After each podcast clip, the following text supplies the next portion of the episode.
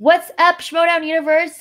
I am your host here, Kelsey Kirkland, for another episode of Call to Action Live, our weekly episode where we recap the cool stuff that happened this week, speculate about some crap that's going to happen next week, and then just talk, because that's what we do. We get into awesome debates like, what is a heel? Which is one of our greatest debates of all time. And the person that had that amazing debate was the amazing, the talented Alex Mack. How are you doing? What's up, girl? I'm so low-key just drowning in my tears. And where's my drink? Where's my drink? Okay, real quick, in my spoiler episode. Like, did you haven't watched the live event yet? I wasn't there.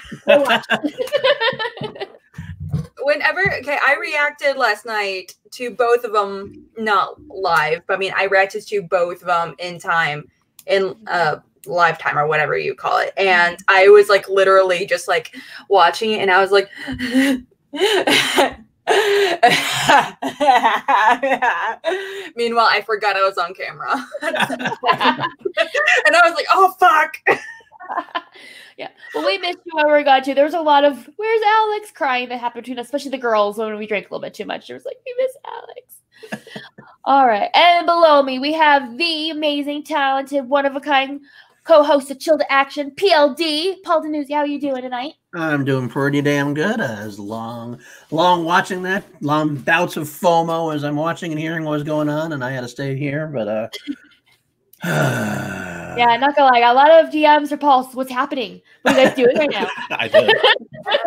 I want updates, goddammit, right now. I'm not telling you what's happening. He kept calling me in the middle. Like, he would be like going like on his way to the bathroom, and he's like, "Hey, just to give you an update, everyone's getting real excited." I'm like, "Wow, okay." Not news.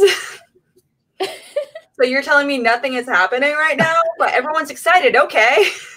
Okay. Yeah, that's pretty much the vibe. We weren't doing much, but we were still excited about everything. Oh yeah. I don't care if I look, because at that point I was kind of drinking, but you know.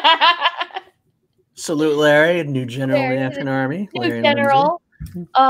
Good people there. Yes, it is, Ed. Yeah. Oh my gosh. Okay, so I left early because the flights were way cheaper for me to fly out in the middle of the night on Sunday than it was for me to like wait till Sunday during the day. And so I get here at like 9:30 my time, and I see people still in the chats like, "Hey, let's go get brunch." I'm like, "How do I have FOMO right now? I was just there." Literally just there. I was just there, and I'm already feeling the FOMO because I'm missing out on brunch. Yeah. We love you too, Shug. Brunch, the most important meal of the day. Absolutely. So, well, oh my God. Brunch anyway, liquid brunch. From whatever. Before we go into anything, I just want to plug the go to a live event if you have not been to a live event, or even if you have, go to live events, because it's not just much Schmodown anymore. Like, we get together as a group. It's fun. The energy in the room, it's like almost therapeutic. It's like, I feel better. I don't know about you guys after live events. Just like, it's like, oh, I do. I got my fix of my people. Yeah, it's like, we all do like our group hugs. Kelsey, you, Danny, and I, when we like come together over in Houston, almost called it Hotlanta, and I'm like, that's not a place. Obviously, that's not a place. We need to get a video of us like coming together to like theme music, and we're all like group hugging and jumping around, crying and telling each other how much we love each other. So yeah, it's entertaining. It's about the people more than it's just as much as it is the event. It's about the family, and like I just as much I look forward to seeing you girls more than just as much as I look forward to seeing the live event itself. Same. That's why I got to join up and go there, and find the Army, because the Army is the one who will take in group of people support you. Yeah.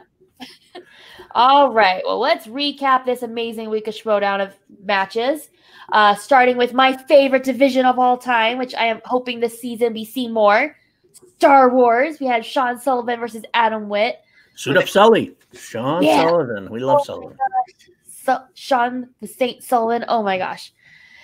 I love those guys so much. That was like the hardest match. I reacted to it, and it was one of the hardest matches for me to like vote for somebody, because I wanted them both to win. I love it. Yeah, we know. We were talking about it. Right there. Shawty Sullivan. Oh my God. That match was so good, so entertaining. Oh, I laughed so hard. Kate's bit now with pulling stuff out of her fanny pack is like my favorite thing in the universe. And she, I like how that's a thing now. I love that. That's what was like the weirdest one? There was like one with Tom where she like whipped out like juiced up placenta or something. Yeah, I was like, I know exactly what she's going for, and she is on point. I respect it. Oh my god, Kate is very supportive of her players. I'll definitely say that. Kate is quickly becoming one of my favorite Showdown personalities. I loved her always on SEN, but now seeing her in the managerial role, it's like we've been missing you this whole time. Like your spot has been a vacant hole in the Schmodown that needed filled, and now you did not even know. We didn't know we needed it. That's a good question. I don't know. He is not a heel at Crimson 94X. Definitely not a heel. He's just too casual. He's such a chill dude. That Sean fella. I really love Sean. Sean's a pretty cool guy. Yeah. Love it. Oh, it was such a great match. Anything stick out particularly to you guys? Any moments that you were like, that was pretty cool? Or the whole thing is pretty cool. I mean, I say as much as so as always in the chat, we love him, and I love Adam Wood too. He's got a good. It just was great seeing competitors that are going to be bringing that division up. I mean, this division has been kind of low for a long time. It was like pretty much Alex Damon and then whoever else they could get kind of drag up. Brave enough to try. Right. And these guys are showing their stuff. I think a few of them, like it's definitely seemed like, I mean, Sean and I talked briefly, like the lights got to them a little bit at first, like the few times, there's few stumbles that like they knew answers to. I know like the Princess Leia question, Sean got wrong. He knew it. So the kind of lights were a little bit much right at the beginning, but as the match went on, they kind of seemed to find their footing. They both found, and at the end, I think they really showed that they're going to be in the game. It's going to be a great division. Yeah, see, love them too. Yeah, great. I totally agree, Sean. I mean, that was definitely a wonderful debut for Sean. I'm so excited to see more of him. I love his attitude and everything going for it. And he's like, "Yeah, I'm just gonna win." It's like it's no big deal, but it's gonna happen. Just saying, you know. Yeah. I respect that.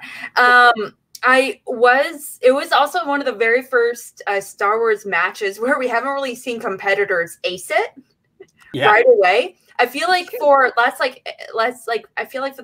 like four or five Star Wars matches, I feel like they always get like perfect or nearly perfect. And so it's so weird to see someone getting like a 5 out of the 8. And it's like, oh, these guys are human. If that makes sense. So it's like, oh. But also, I was really curious about Adam Woods. I didn't know he was going to be in the Star Wars League, which is a really wonderful surprise. I didn't either. Absolutely. However, I'm really kind of curious. It was very clear he has the knowledge. He just didn't know how to work it. Like he didn't pay attention to the questions correctly, but his mind was in the right place. Like he thought of like he would have the right character, but he was like, well, technically it means this. And there's one moment where I was like, damn, you better fucking challenge. You better challenge that. And he never did. And he just went along with it. It was like the modem or something, the drive, whatever that hyperdrive motivator. That one, I was like, he's like, well, yeah, he said, you know, the motivator, and he's like, actually, it's the hyperdrive motivator, and she's like, yeah, I wouldn't challenge that. But he had to write the whole, thing out. That's always been a thing. It's kind of like the that's for sure. But I mean, like that's literally. It's the same thing. It's the same thing. But regardless, I'm not playing. Don't matter. You absolutely let me interject here. And say you're right. It definitely could have been a challenge. It could have been a challenge. Yeah, it could have been a challenge, and I'm not saying that could have made him win or anything, but it definitely could have worked in his favor. Would have been a tighter match. But I was really kind of. I'm hoping that he improves his strategy and like his strategy and. As far as other leagues as well, because like I said, it seemed very clear that he wasn't paying attention actively correct. If that makes sense. Yeah. That's the thing. That's one of the things. It's like, it's not just doing amazing amounts of trivia because lots of these people do. The game is a big part of it. And it does take practice to like learn the nuances of it. Like the things you like, need to pay attention to a little bit more. Way to use challenges, even if you think you might lose it. Just the fact that you can use it. So I think as the season goes on, we will see that stuff come up more and more with players. So And that's honestly my favorite part of the game. That's one reason why Ben Bateman is my favorite player, because, yeah, I'm saying that right there, is because the game, like how he plays the game. It's more than just knowing stuff. It's strategy. And I like that. Yeah, no, that's true. I think that's part of the idea when you have new players coming around. They got to stumble around a little bit as they find their footing. The more they play, the more they're going to get strategic about it. And that's hopefully where the manager will help come in as well. Absolutely. Oh. Thank you, Larry. Larry, wait about your boy there. You're so nice. Yeah, I saw that. That's what I put it up there. Exactly. Thanks, Al, for bringing it up again. I hope to see you soon. Oh my goodness, I already missed her, and it's only been like few hours since I. Bethany's better half at this point. I can say that right for a second, but I love them. I love them both. A strapping young lad. Interesting choice of words. I'll go with it. I'll take it. Words? I'll take it. All right. Any other final thoughts on the Star Wars match before we move on to the next one that happened this week? It was a great poll. You got to mention the five poll by Adam was a phenomenal one. There's a lot of Nemoidians out there. It took me a couple minutes to get there too. I was like, Lot Dodd, or is it Daltrey or Brunhico? There's a bunch of names out there, but he pulled it. He used his time right, and he hit it. Yep. So that was a nice poll. So that was a great poll. I was very pleasantly surprised that he was able to get that, because I did not know the answer to that. Absolutely. But one thing I gotta say also is that both players had personality, which was nice to see. I mean, Adam knew, but Sean, they're fresh, and I feel like they're fresh personality. You know what I mean? Like not that there's like a lot of the same thing, but just like it's a new. Definitely a new individual that each of them are that you will stand out. I feel like you're going to know who Sean Sullivan is, and you're going to know who Adam Witt is. Right. And they're so great. I love them off of each other as well. Like, yeah, very playful against each other too. Oh yeah, they played well. I think they're going to be good to have against somebody who does do that as well. Didn't Adam have a thing of like gum? Yes. Like right there. You know what? Actually, scratch that. Let me see if I can grab my jacket, my little Star Wars jacket. Yeah, he just, like, changes ranks. So he can have gum. I did like the Sean at the end when he got a little cocky in his interview, calling out Damon, said he was better than Damon. Pretty much was like, "Oh, that's a bold choice, bold strategy." Oh. Look at that. There she is. There's my Star Wars girl. Yeah, Star Wars girl that can't name like five characters and all this stuff. I'm like General Akbar, Han. Speaking of that, wow, Princess. In the words of what's that movie called? Princess Leia. Oh my God, you're making me cry. You're really making me hurt. I'm having a headache. I'm getting migraine. Well, Alex is gonna kill Paul on screen. Okay, what was that movie? That Can Marry Make a Porno, when they do like those like Star Horse. Star Horse, that's my favorite. That was pretty good. Horny Solo. I watched that a while. But that is good. Oh, that's funny. I love you guys. Oh my gosh. Jackie, from that same trip that I don't know if you guys saw on Twitter, I got a Nerd Chronic made me an edit of the video of me seeing the Falcon for the first time. Oh. I'm so happy to have a Nerd Chronic edit of my life right now for 10 seconds. Oh my gosh, that footage of you just like the look on your face is like goals. I wish I looked at anything like that someday. If there's ever a Sailor Moon world built, that's where you're gonna get my look. That's where. See, I barely didn't get the Star Wars look. I'm like, where's my look? I don't know where it is. I'll find it. If we gotta have a Queen Beryl somewhere, get the Sailor Supers. Kim even said, "You don't even look at me that way." I'm like, go 0.5 past light speed. We'll start talking. Oh my goodness. All right. Well, moving on to the next match, we had Barbarian versus Klee Wiggins. And that match, the Barbarian, I had no idea what to expect from Barbarian as a character. Honestly, we're not getting what I expected, but I think that's in the best way possible. Elvis cracks me up. He's interesting. I'll give it that. Well, we had Ward. I remember he was built up quite a bit before the match began. Yeah. Before the draft, even. Before the draft. Christian had said something big about him. And then after he was drafted, I know Ben had dinner with him and somebody else. I forget who it was. Ben and somebody else. And Ben said like that this guy legitimately is a championship level talent. Mm-hmm. So I was really interested to see what he would do. And he proved it. He threw pretty much perfect game, I think, except for maybe I think he had to go to multiple choice once, I believe, if I remember correctly. I think just that once. But we do have to check Elvis, like the Houston. I'm glad Danny's not on the episode because I can say it now. The Houston Astros thing. We got to check the Elvis to see if there's any buzzers in there or Ben feeding him the information as he goes on, because that thing could definitely be some kind of performance enhancing little cheating sale. So at one point, even knocked on the desk. I think maybe that's like banging the trash cans. I don't know. Let's have to say. We'll have to, some Astros tech in there, so we'll have to find out if he's cheating or not. Because he was too damn good. It was impressive. It was. I mean, on both ends, I was a little. There was like a handful. I was like, that's kind of an easy question, but for a second rounder, like the serendipity question, I was like, right, yeah. Okay, maybe it's also because I'm a little biased because I'm hot off of like the February rom-com match as well as that serendipity question from the holiday romance.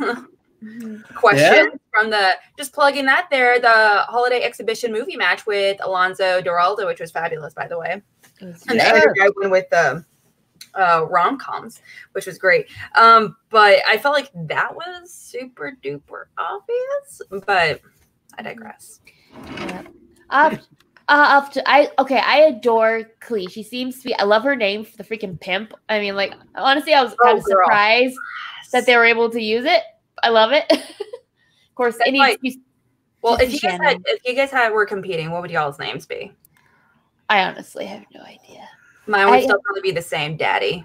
Probably my dad. It depends. If I was in the Star Wars division, I'd just go Darth Paul instead of Darth Maul. That'd be probably the way I'd go. Yeah, that makes sense.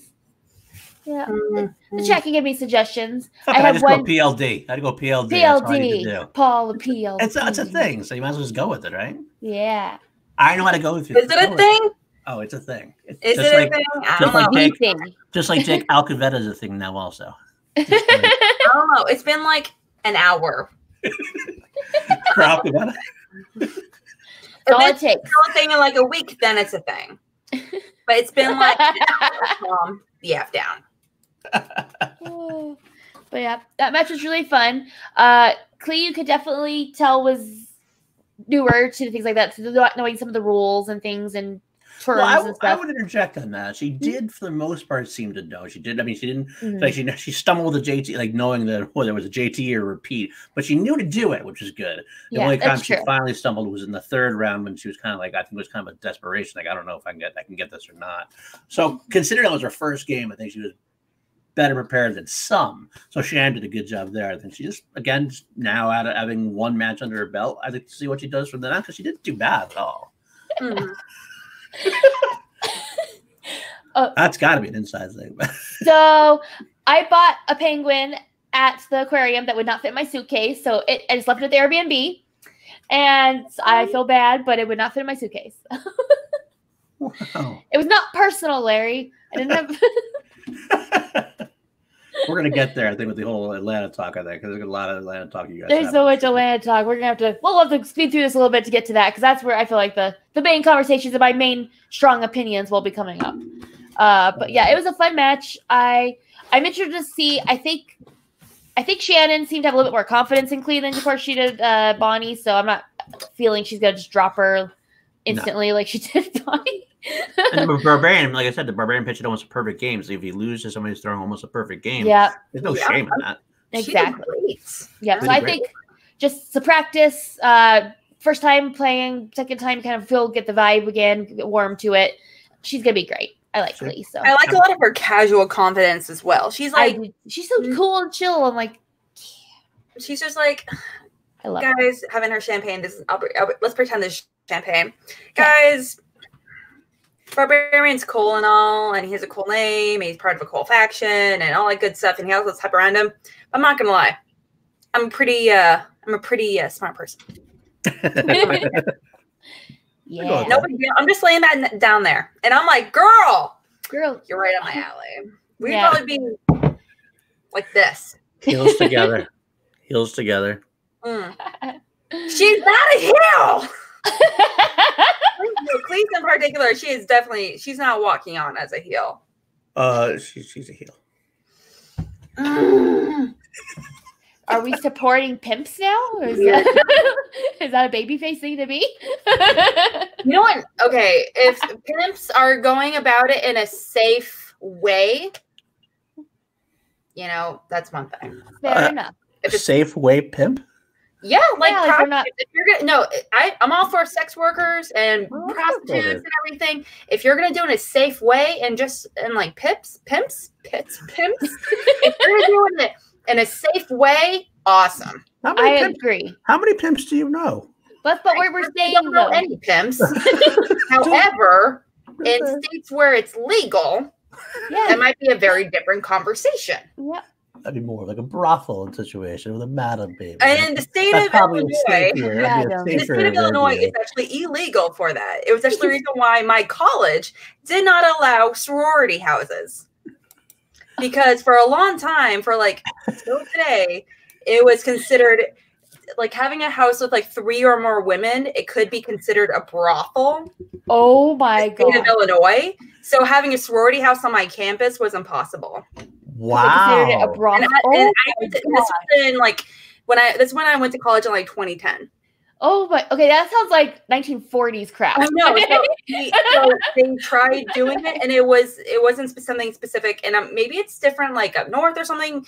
But how it was explained to me, that's why, where I went to school, they didn't allow. They would be okay with fraternities, right? Not sororities. Wow. That's but also, like, on the campus, like, if you can't have sororities, you just can't have fraternities, even though technically, legally, you can have fraternities on campus. That's not the point of this broadcast, so never mind. We're not going to go into that. I love the segue, though. That was a great segue. Not going into that history lesson. Bring it back. Bring it back. I do want to say Eric Lane pointed this out, and this is true. Clee wasn't supposed to play that day. She was not supposed to record that match. Was not supposed to play. I believe that was the Andrew Guy being sick from food poisoning.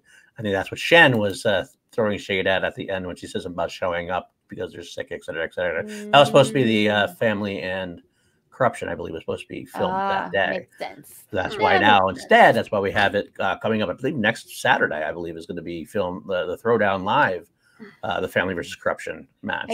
I believe so. Yeah. So.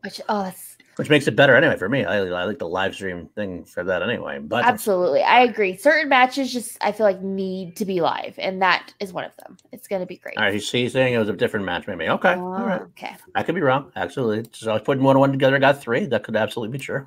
Get it together. All right. Oh. That was Sean's match. That was that. Sean's match was that one. I see. I was still there. Come on, God. I just a few right church around you. All we're hearing, Paul, is that you done effed up. I was in the ballpark. That was my big takeaway from this last minute. I'm in the ballpark. She went a little too much Jameson. Little Jameson, little Jack Daniels. I'm there a little bit. I need a little help to get to the finish line. Stumbling to the finish line, pretty much. Yeah, but what else do you expect from my army? Sean Sullivan gets my back. He gets me to the finish line. That's what it is. That's why. That's why I drafted my fantasy team. He's going to help me to the finish line. Paul, no finish line. Denuncio. That's wow. That's original. Oh, ouch. And our heel tonight, Alex Mack. Once again, proving the heeldom. The heel, not heel. All right. Any final thoughts on that match before we move on to? I feel like kind of the main event this week. I mean, it was just like a little thing that happened in Atlanta. I mean, it was no big deal. No big deal. No big deal. Yeah. No big deal. We'll finish up saying they're both good, solid matches, and I'm excited to see from all 4 competitors what's going to happen next with them. Absolutely, I can't wait to see them go on and. Well, I should predict. Who do you think? Who do you think? Who do you think? Since Sully won, since Udoh Sully won, who do we think he's going to play next? Alex Milanta. Milanta, maybe Knapsack. Knapsack. I would vote probably Knapsack. Yeah, I forgot about him. Yeah. I think Knapsack would be a good back in there. good next step there back at this point. So that would be cool. Yeah, now I think about it, I remember Grace mentioning that Sullivan and Naxos, they might be going up against each other here in the near future. There you go, Alex, just for you. You got a fan. My one fan.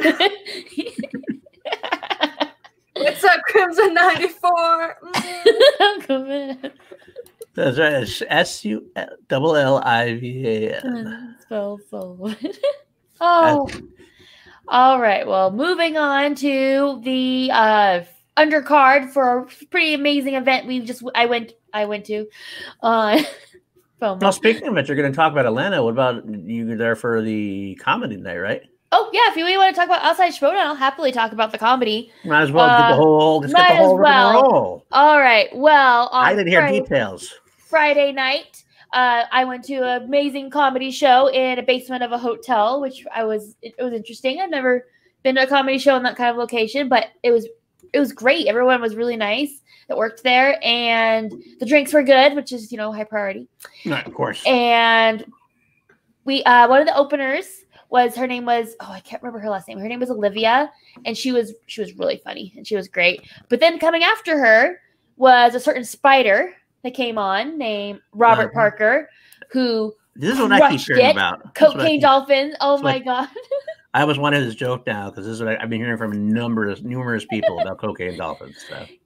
He crushed it. He nailed it. It was so funny. He could have had this whole night, and I would have been fine. He was so funny. So definitely Robert Parker, comedy fan now. He sold me. And then following him, we had John Roca, who apparently literally had just gotten off the Uber from the airport and walked on stage. Still had his headphones and had written his set while on the way. And it was awesome. Like it was funny. He had like physical humor and stuff like that too. I had heard some things about the last time he had came on for, it was for the Houston. I wasn't at that one. I can't say anything, but he nailed it. He crushed Atlanta. I was at Houston technically. I just was a comedy show that. All right, keep going. All right, so like he was great. I want to see Roca perform again because he did an amazing job. And then of course the highlight of the night was Ellis himself. He had some material I hadn't heard before, and it was so funny. He worked the audience great. The poor family in the front row just got it all night long. Like so much jokes and humor at them that it was. Oh my gosh, 1 second. Girl, I feel you. We got it. All right, we got a little break in the action. Okay. Well, I'll be back. Okay. Motherhood. But yeah, Ellis was so funny. We did find out that he is working on another special. They had no timeline, anything about when it's coming out or anything, but he's working on one, and that man is just a national treasure. It was so funny. So if you have not seen Ellis perform comedy live, please show up to Showdown a day early if you're going to an event so you can see him. Because just a single father, he knows what you're talking about. Yep. Oh. But yeah, and then the after party, of course, was amazing and great. Great food, drinking, maybe a little too much on some people's parts. What was the drink of the night? My drink, I had a rum and Coke, Diet Coke. That was like my go-to because I was still kind of not feeling very good from the night before because I did way too much drinking the night before. So I was like pacing myself, but still. At the Action House? Really?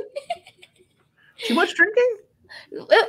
We're a little bit famous for that issue, which is probably not the best thing to brag about, but it's true. I was a little disappointed, I'm not going to lie. There was a picture shared of some Bud Light and some Yingling, which I really actually love that beer. And there was like a few things of whiskey or something. And I felt distraught. I like almost threw up in my mouth because it occurred to me that no one brought the claw. It was a claw-free action. There aren't any claw in the house in an action fucking house. And yet there was Jameson. I've been trying to change this from a claw to a Jameson family forever now. So that's all I'm excited about this news.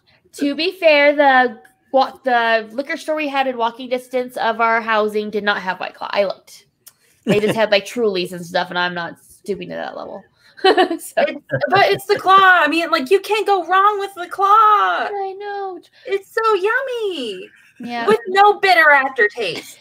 We will fix it, Alex. Next free-for-all, we will have claw. We will make it happen. Well, you guys might. I have my kids, so I probably won't have claw. But you guys can have claw. Oh, trainers. It's just yummy. It just is. No claw. Fair enough. There you go. Now, I mean, okay, I just also want to clarify, White Claw is not the greatest drink ever. Oh, that sounds disgusting. White Claw is not the greatest drink ever. It's just so light and refreshing with no bitter aftertaste. And I just want to casually just drink it hanging out on the porch while grilling a fish or something. Like, I'm not drinking or anything. Just clarifying. Okay, Crimson, I will just say I would not sully the good name of Jameson by putting it into White Claw. Just letting you know. I would not sully the great name of White Claw with Jameson. You shut your mouth. You shut your mouth. You PLD, Mr. All right. PLD. Number two going. Okay, guys. White Claw versus Jameson. Who do you got in this match? Oh, chat. Come on. White Claw versus Jameson. Come on. Let's see the chat says. I won last time in this debate against Alex. Let's win right now. I don't care about who won last time in this fucking debate. No one cares about who won last time. This is not last time. One. And also, excuse me, Paul, no finish line Denuzio. Y'all are wrong. I don't care. It doesn't matter. But I don't care. I just enjoy the White Claw. And as someone, okay, I went to the Jameson Distillery. Still don't like one. Still don't like one. That's the thing. Okay, White Claw, like, okay, Jameson, I only really like it as like a shot. So I got to be in a particular environment. White Claw I could have while filming. I could have it at a barbecue. I could have it like at ladies' night. I could have it if I'm like, you know, having like a Tupperware kind of party. Like, it's just such a multi-purpose drink. And Jameson, I just shots. That's really all I would want of it. So. I just need a bottle. I'll just take the bottle. But also, I'm not a girl that likes whiskey. So... God. Alex killing Paul slowly. Killing himself. I don't. All around me are familiar faces, worn out places, bright and early for the daily races. Going nowhere. Come to ladies' night. Woo, woo. Tell me what's my lesson. Right. I need a second, but I'm okay now. I'm okay. I will make it through. I will make it through. But, all you right. know, PLD, I really want you to convert me. I want you to make me a cocktail or something, or find me a whiskey that I will love. I would love to learn to love whiskey. I just haven't had one that I've liked. I will make... Make me... Okay. Challenge accepted. You heard it here first, folks. Challenge. Challenge. Whiskey challenge. You heard it here. You're calling again. Oh. Well. Okay. Well, he's gone, I guess. I'll just keep talking about the evening. So there was a jukebox machine. And me and Bethany were like, we need to put Still Dre on. We got to put Still Dre on. So Bethany went and put Still Dre on. But then Bart kept, what? Who's that? Who? The song Still Dre? Yeah. That's the team action song. Oh, is that it? That's the name of the song? Uh-huh. I'm clearly not a good fan. Anyways, and so we put on, but then apparently Mark Ellis went and pay extra money. To put on his music. So it was great. There's a lot of Van Halen playing and stuff. It was a good night. But we actually left before Still Dre came on. So somebody got to enjoy Still Dre after we left. Well, Ben Goddard and the Bandit, if you come up with a number of them, we'll feed them to Alex at one of the live events. We'll make her like whiskey. Yeah. Jameson has entered the chat. Woo! I am drinking tea because I am recuperating from a weekend of hard drinking. I got water nowadays. Well, look at Alex being so hydrated. I'm impressed. Well, I drink off of this. Wait, is this a whiskey? It's Jim's Beam. Bourbon whiskey? Even infused with apple. I wasn't a fan. That's true. Last time I did the whole bottle, I did have to call him. Yeah. Well, Guy's not retiring this time, so I'll have to call him to make him unretire. Damn it. Oh my gosh. I do not want to relive that night, that catastrophe, that fiasco night. I can't. Oh, it's a night that lived in me. Eric, Lucas and I are trying to move to Ireland, so hopefully I do learn to love Irish whiskey. If you move, I don't think you're allowed to move to Ireland. I think they'll totally turn out visas and stuff. If you don't. Also, when Lucas and I were in Scotland last summer, we didn't like scotch. I just don't like whiskey, so like me trying scotch is not exactly something I'd be excited for. And Lucas was like, "Yeah, this just tastes like dirt." We're gonna lose PLD again. We're never gonna get to the end of it. This is not good. I'll just take a black barrel Jameson. It's like I don't need it. I'm slowly dying today by your words. I'm just watching like the lights leave his eyes. Kelsey, I am so sorry that we're getting so far off topic. That's all right. That's our show, so it's fine because we can't stay on topic. All right. Well, anyways, the day after the comedy show, we had a certain event in Atlanta that was pretty amazing. Not gonna lie. The first match, the undercard, was Alex Damon, I don't know if you guys have heard of him, versus Emily the Rose Jacobson, who is a jewel of a person, and I love her. Oh, love her. Oh, I have hair goals. I love her. She looks so pretty. Oh, my God. It was just, I love her so much. But that match was, I did not know what to expect going to that match, to be perfectly honest, because we have not seen Damon perform in IG before. We have seen Emily, and she just gets better and better every time. So I was very interested to see what would happen. What we learned is that Damon is human. We've learned Damon is not a robot. No one knows what it's like to miss a question.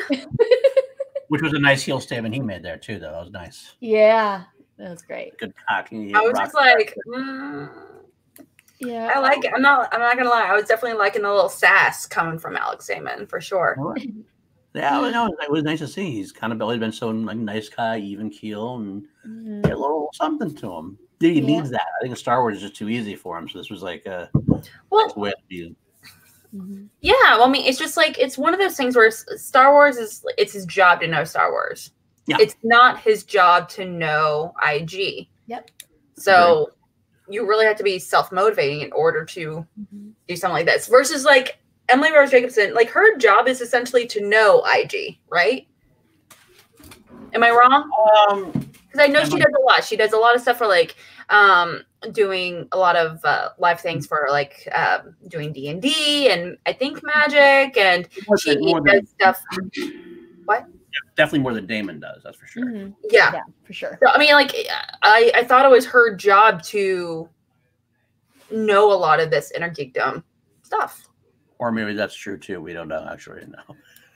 Fair enough. Anyway, but. I mean, I went in. I expected Damon to do good because I'm a big Star Wars fan myself. Like I know Star Wars very well. I also know inner geekdom stuff pretty well because it's all the same type of stuff. Because even I don't watch Star Wars 100% of the time. When I don't watch Star Wars, I'm watching usually inner geekdom type stuff anyway.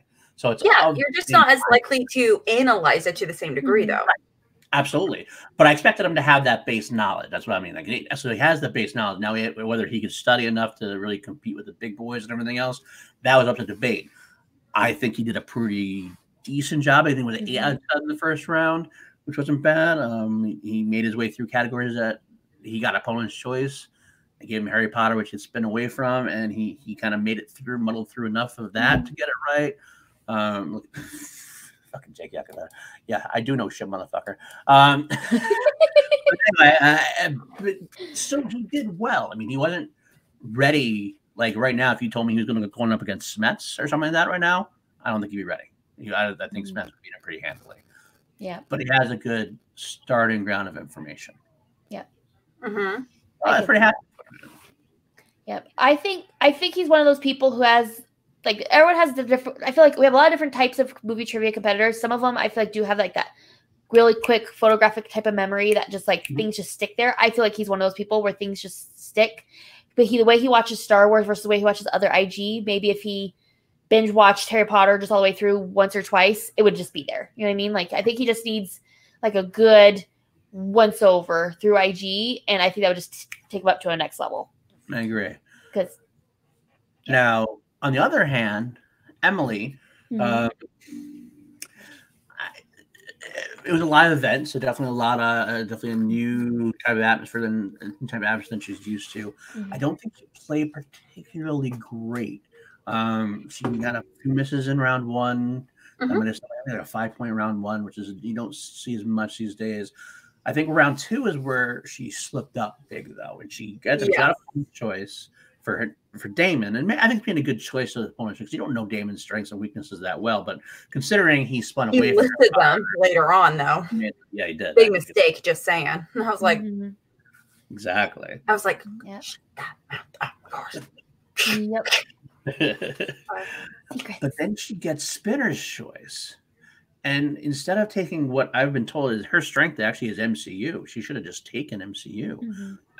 But supposedly, I think it was according to Roxy's stream, she said earlier that she panicked a little bit because of how many movies there are or something to that effect. I don't know exactly what the wording was for some reason.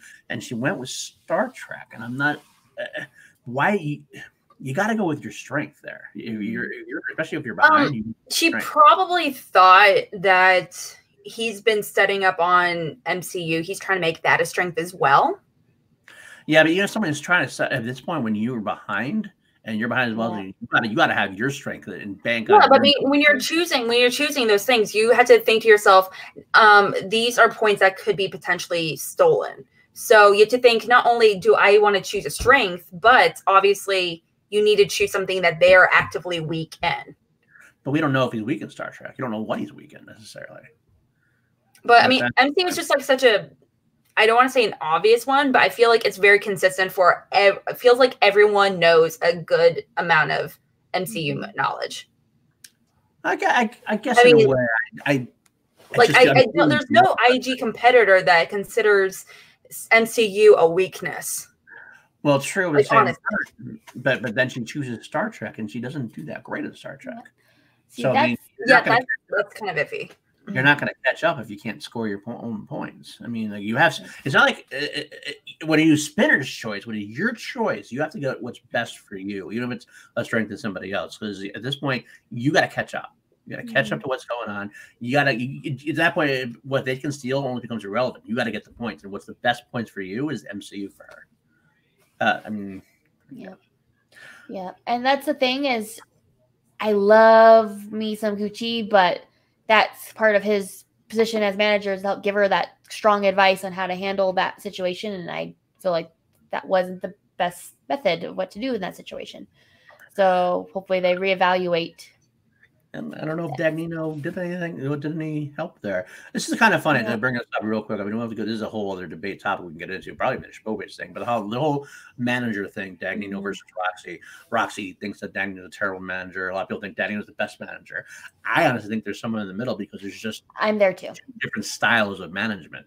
But Dagnino's not a great in-game manager. He's more of a person who calms your nerves and a person who good to give you confidence, but as far as telling you what to do when the game goes, I don't think that's his strength as a manager. More it is Roxy's strength as a manager.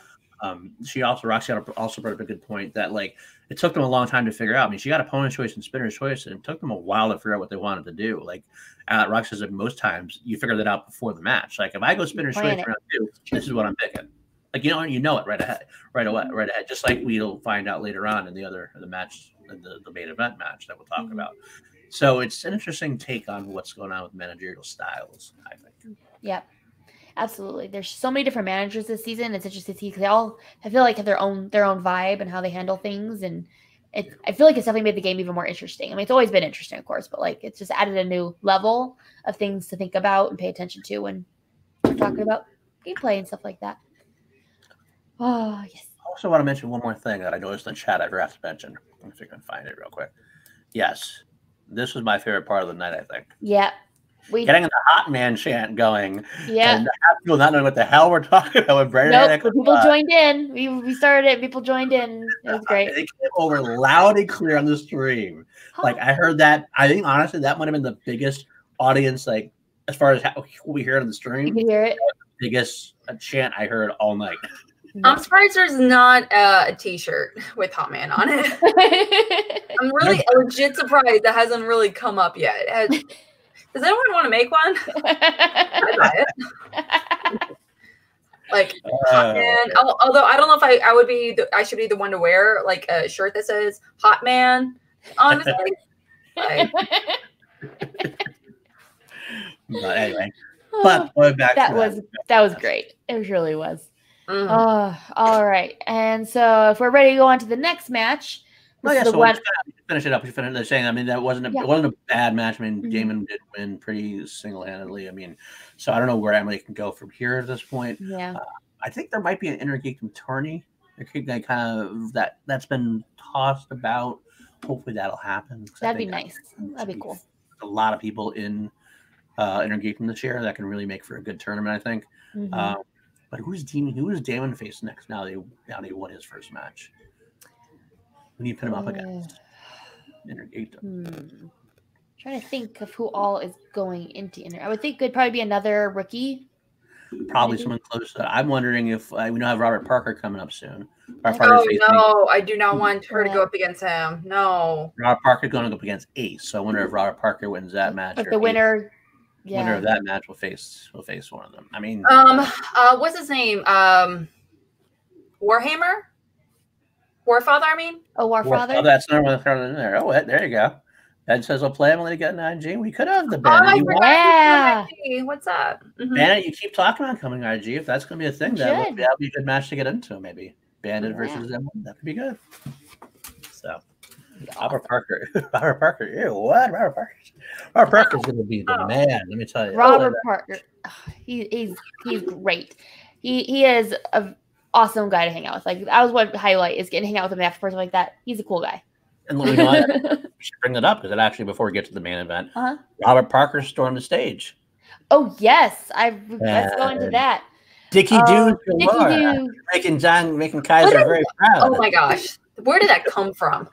That was such a Kaiser, I don't know where he got it, but that was legitimately one of the best parts of the interview when he drops the Dickie Doo.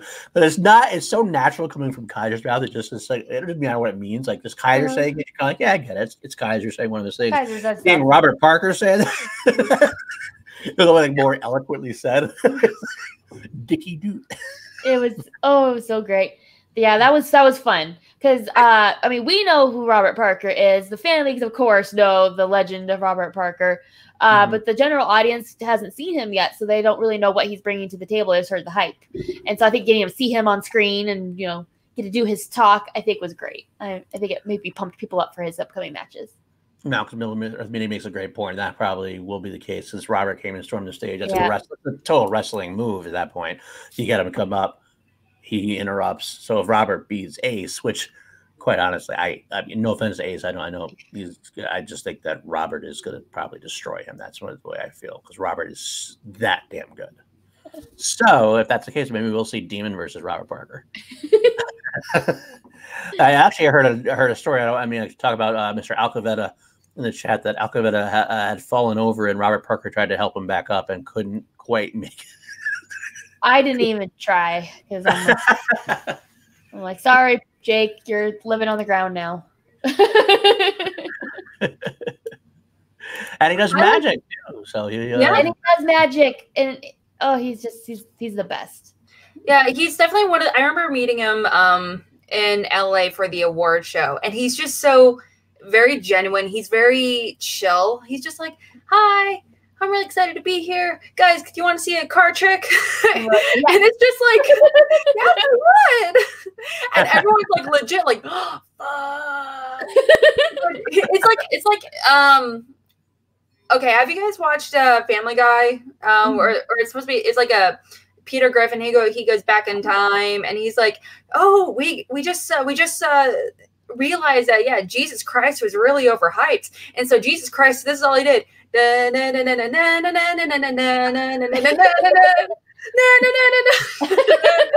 remember that. Yeah, Jesus, really, that was a lot of hype for not cool magic. But it was like on that. I'm not saying he gave like shitty like magic tricks, because he gave like really awesome magic tricks. But it was just like watching him do it. It was just like, like we were all like legit like, what did he just do? What kind of voodoo magic is he doing here? It was bonkers. It was really cool though. But he's such a chill dude. He offered to buy me a drink, and I was like, fuck that. Let me buy you a drink. Congratulations on being drafted. So he's a great guy.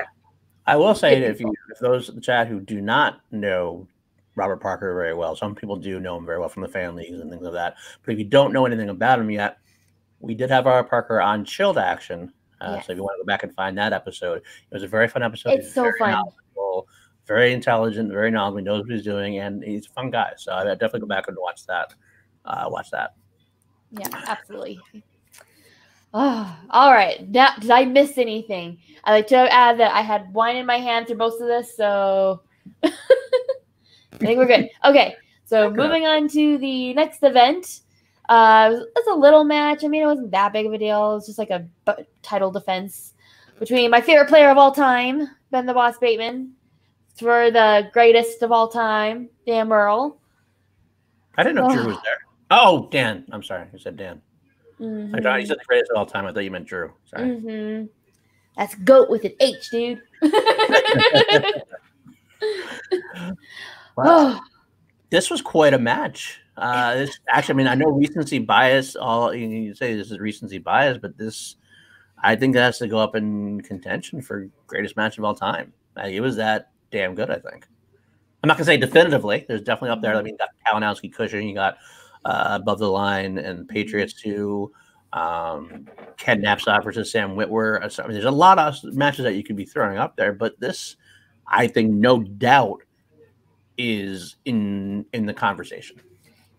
Can we just pause for a hot second, because Oscar Romo telling my girlfriend, I need to listen to my friends, and she's saying that they have no clue who you are. Who are you? You tell her she's wrong. Okay, just want to let y'all know that Oscar Romo is the shit. He's all done a bag of fucking chips. He is so wonderful in so many different ways. We are friends. We are legit. And the general in the Action Army. Now a 5-star general made his upgrade to a 5-star general. Oh, yes, awesome. Yep. I'm a little behind. We had a lot of upgrades in the Patreon tonight. It was insane. The Commander-in-Chief in the Action Army now, Jake Alcavetta, has joined the Shasheks in the Commander-in-Chief realm. Wow. It's not a thing, guys. It's a thing. It's not a thing until it's been a thing for like a week. Until then, it ain't a thing. I got your back, Jake. I got your back. I'm trying to... All right, so, hey, Lucas, how you doing? Look, what are you doing here? Like, are you in a hotel room right now? He's not there to bring you drinks, so it's kind of a weird show, Alex. I know, right? He's not going to pop up in the background supplying you alcohol. He's driving all the way from Atlanta. He said he was going to stop in, like, Nashville or something. Mm. Something. But, yeah, he'll be here tomorrow, so. Yay. Very true. Lucas, I don't exactly what heels and pimps are, okay? You just argue about it. Lucas and I tend to agree on a lot of stuff, it seems like. All right. Well, to the match. We're definitely tangenting, so let's bring it on back. To the match. All right. So I don't know what you guys felt going into this match. I was the entire time sitting there, like on the edge of my seat, gripping the handles, just like stressed out of my mind because it was such a solid match, as you have said. Like, it was, I consider definitely top five for sure, if not one of my personal favorite matches of all time, strictly because of the emotion I felt while watching it, because I was fucking stressed the entire time because it was so close. Well, the first round went down. Yeah, it was kind of almost deflating in a way because Ben missed a couple. Yep. And once you miss a couple, I mean, with Dan getting the perfect round and the bonus, you're like, Dan's up 3 at the end of round one. That with anybody else, it's like, but with Dan Merle, you're behind 3 after the first round. You're a little like, wow, this could suck. Absolutely. But then we're round. It's really weird to think that I have a heart. It's coming out though. I actually mentioned in my reaction yesterday that I have a hard time acknowledging Merle is an underdog in any situation. Mm-hmm. Like, soon enough, he's going to be a rookie in IG and he's going to be the undercard to someone else. And I'm like, no. Yeah. Like, he's going to be coming out first for a handful of matches, and that feels so wrong to me. Out there first last night. I'm like, technically you are coming out first, but no, you're not the undercard, dude. If Ben Bateman were to win, that would be a surprise. It's like Batman versus Superman. If Superman actually won, that would be a surprise. Well, okay, so round 2 comes about now. Mm-hmm. And Ben actually has the unfortunate half to going first. He likes to play second. Yep. Because he was down, he got to play. He spins Nora Ephron. I remember when I got that, I'm like, wow, it's a new category. Yeah. Which is a good thing sometimes, because when you have a new category that hasn't been used, you're getting those surface level questions. But I didn't know how much he knew about Nora Ephron. But he did brought it. Great. He brought it. And he went through. I think he was perfect at it. And he was 8. Did he get all 8? Or 7 out of 8, maybe? I don't remember. He killed it. He crushed it. Oh my gosh. And just saying, we do have the answer to Nora Ephron scripted and directed movies. Mm-hmm. Yes, exactly. Mm-hmm. That's pretty expensive. So then when Dan spun rom-coms, I got the recollection in my head. The Drew Guy, Dan Merle match came up in my head. That's what Dan got for Andrew. Mm-hmm. And Drew got like 3 steals against him, and it was this massive deal. It's like, wow, I felt like, well, maybe Ben has a chance here. Dan did well in the second round, not as well, but the one thing that hurt Ben is he missed the steal. He missed the steal. That could have been a big, of course, I'll say this right now, every missed point, every missed thing, obviously at the end of the day, when you lose, like when that final score is like that in sudden death, everything is a missed opportunity. Yeah. This was like the first big missed opportunity. For sure. But what do you think of that betting round? Well, that's the biggest point of the match right now. Yeah. That was a highlight for sure. At the end of also Medea movies? Yeah. Yeah. Dan got Anne Hathaway. Oh, that's right. He did get Anne Hathaway. What did I think of rom-coms for? Maybe that's why he's probably in a lot of rom-coms. So. Maybe she is in a handful. It's weird. Technically, Devil Wears Prada is labeled a rom-com. And like, bitch, no. Okay, so it was Anne Hathaway. I don't know about rom-coms then. What I was thinking. Maybe that's all I likened it to. Either way, but he did get through Anne Hathaway. Mm-hmm. He missed the one. Yeah, that's right. But he still missed the one question about Colossal. I love that movie so much. So many people in the audience hadn't seen it. Like, people come to me, they're like, "Oh, I never heard of that movie." I'm like, "Watch that movie." It's on Hulu now. It's on Hulu. Yeah, I think that's where I watched it too. Great. It's a great movie. I'm talking about a lot of the nice guy. Really tearing down the nice guy thing, which I appreciate. So yeah, it wasn't halfway now. Because I remember being the Les Miserables question. Mm-hmm. I thought that was a very maybe it's me because I thought that was a very easy 2-point question. The one song she sang in the movie, "I Dreamed a Dream." I don't remember that, but either way, he got through the category. But Ben Bateman had the one missed steal opportunity rather. It was 15, I believe, it was 15-14 at the end of that round. If I'm wrong, if I'm right, yeah, that's what it was. That's when we come back to round 3, the betting round, which is probably one of the single most important rounds of the match, because absolutely. They spin and Ben puts his strategy in gear. He spins, or Dan spins it, and he gets opponent's choice. Mm-hmm. And Ben chooses Tyler Perry, another new category, but it's something that Ben announced later on that was a strength of his. And mm-hmm. one of the things that Dan, obviously, I don't know if Dan, obviously Dan didn't know very well concerning what he did, or maybe he did, but didn't want to risk it. John Roca did say later on that he talked about it with Dan, and that was the big strategy moment of the night, was he chose to bet zero. Mm-hmm. Big deal. Ben bets three, gets it, and that's a big strategy battle for him, and that was huge. Absolutely huge. But that's an interesting case. I've always hated the idea of betting zero. I mean, the ability to bet zero. Since he can, you can't. I mean, that's the rule. Yeah, you gotta go with it's it. The option. Mm-hmm. I always thought you have to at least bet 1 point, because I like the idea of having to lose a point if you get it wrong. But mm-hmm. he didn't know. This is exactly the opposite of what happened with the Snyder Oyama match, when when Oyama gave Snyder Harry Potter. Mm-hmm. He should have bet zero, and if Jeff Snyder had bet zero, he would have won the match in New York. Yep. But he didn't. He bet one, and he ended up losing. Dan learned from that and fucking bet zero. Yeah. Ben did annihilate Dan when it came to the speed round as well. That's the next round. Like, betting round was great, but I was like, holy shit, that speed round though. Yeah, you know, I was going to say that, but I knew that beforehand, because Ben has shown that at Spectacular. He showed that he got all of them right. Against Oyama, he was speedy, and he did, he like dominated the Roka round. He really dominated. I'm sorry, I called the Roka. It's the fourth round. Yeah. Can we just make that just like the unofficial? I'm sorry, John. Don't hold me accountable for what's coming out of PLD's mouth right now. It's the Jameson. It's the Jameson. He loves that. I'm supposed to be giving Machete. He's supposed to come on tomorrow. I'm supposed to give him Machete. He's supposed to give me Machete. It's the whole thing. But that was true. But Ben really did an awesome job in the betting round, or the speed round rather. But at the same time, there was the other huge missed opportunity for him. And if I know Ben Bateman, like I think I do, I think that one, there's one question that's going to haunt him the rest of like, for a while, was he went and said Infinity War was not nominated an MCU movie. He knows it was Black Panther. Yeah. I don't know what he was thinking when he said it. He said it quickly. I know that haunts him.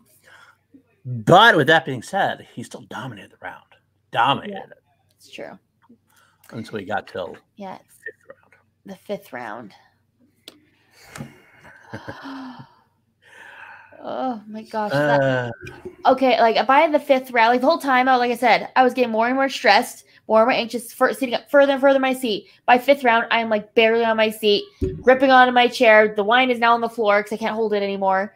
Just like, or like this. I'm like, come on, come on. Because it was just so close. And I mean, for a dramatic effect, it was interesting the way it went, because sudden death's always fascinating and fun, and just the idea that it's gone there. That's how it shows how great of a match it was.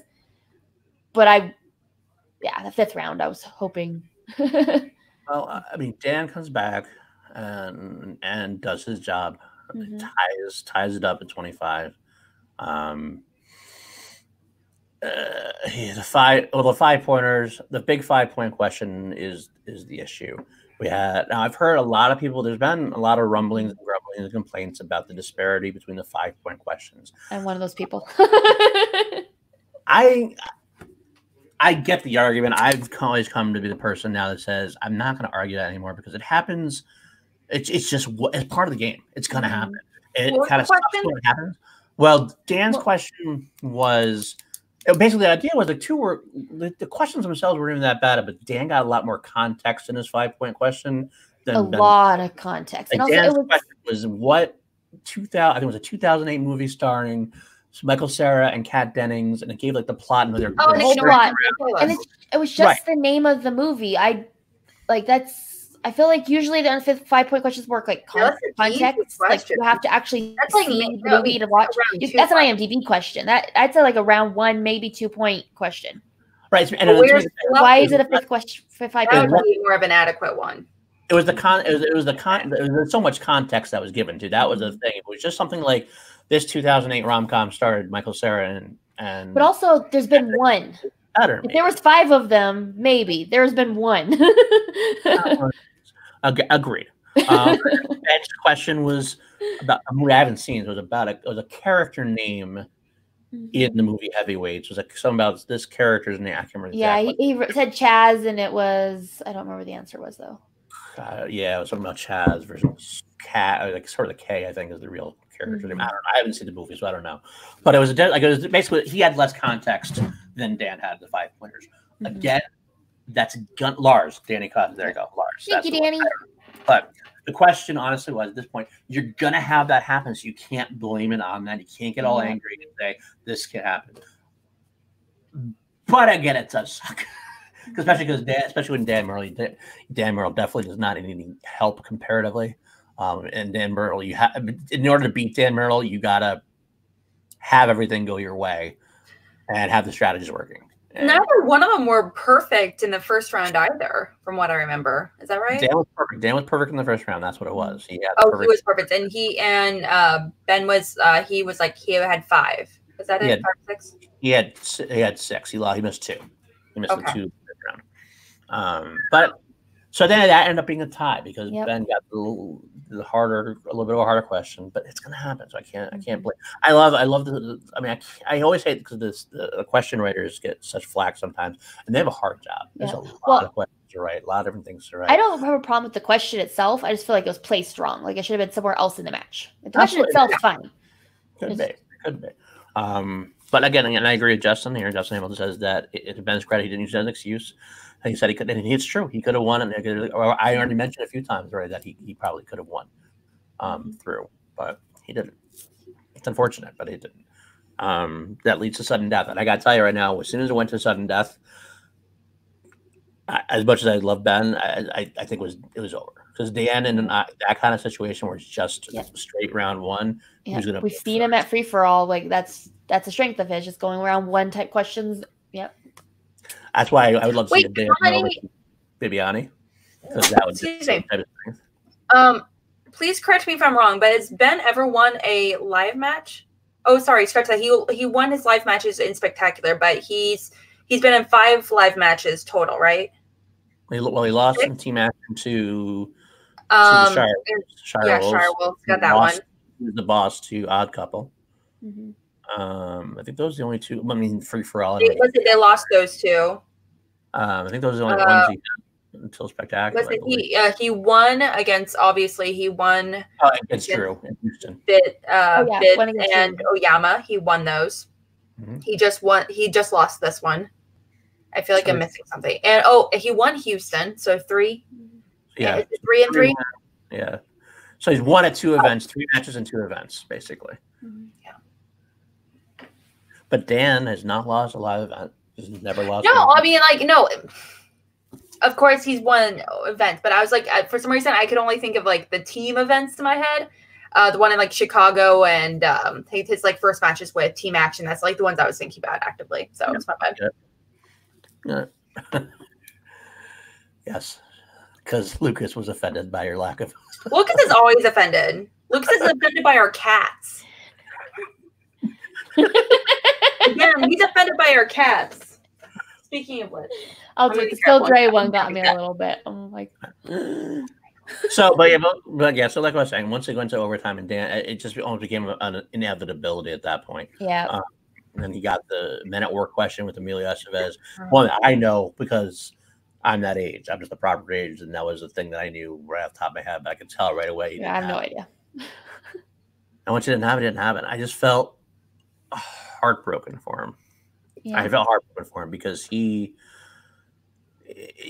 wanted it so bad. Not that Dan didn't want it. Obviously, Dan wants it. But I feel like Ben needed this. Like Dan didn't feel like he needed as much, you know what I'm saying? Because Ben needed to solidify his legacy, sort of really set him up to be at least on the path to Rushmore. I mean, he wasn't there yet. He wouldn't have been there, but it would have been that one step. The further path for it, Well, so, it seems like any champion,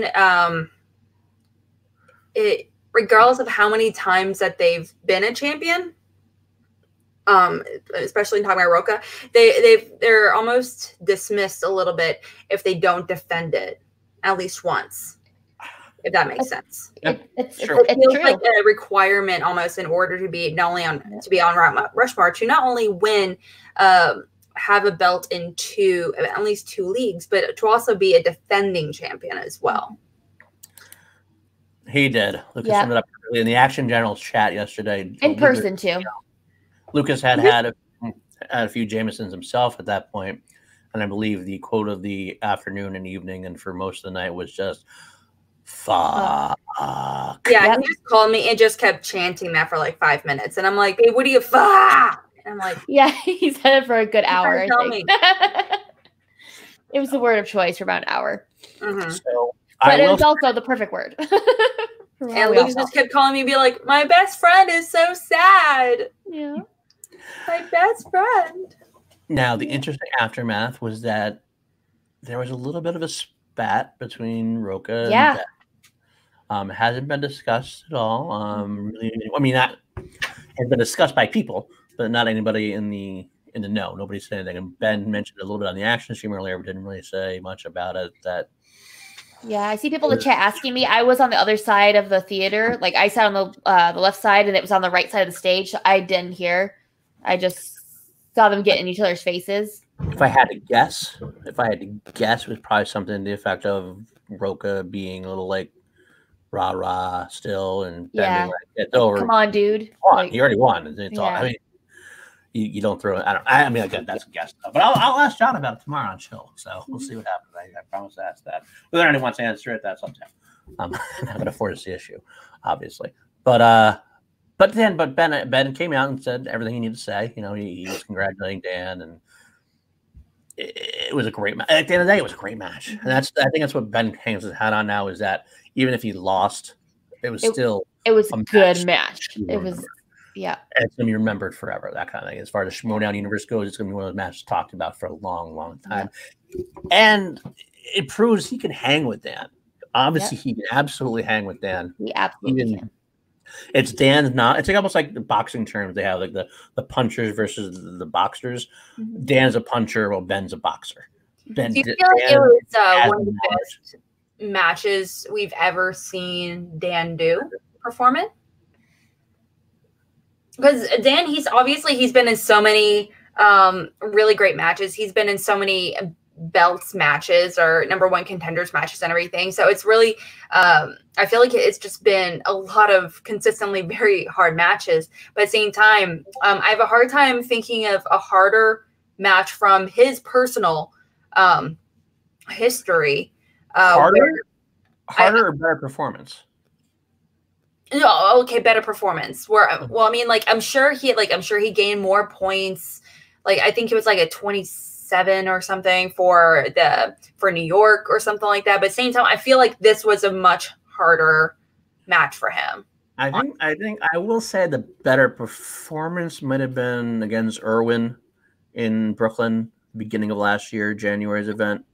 But as far as harder, I think this was a harder match, because there's definitely one where he had to buckle down because he had the lead, then lost it, and then had to come back in the 5th round. Of course, yeah.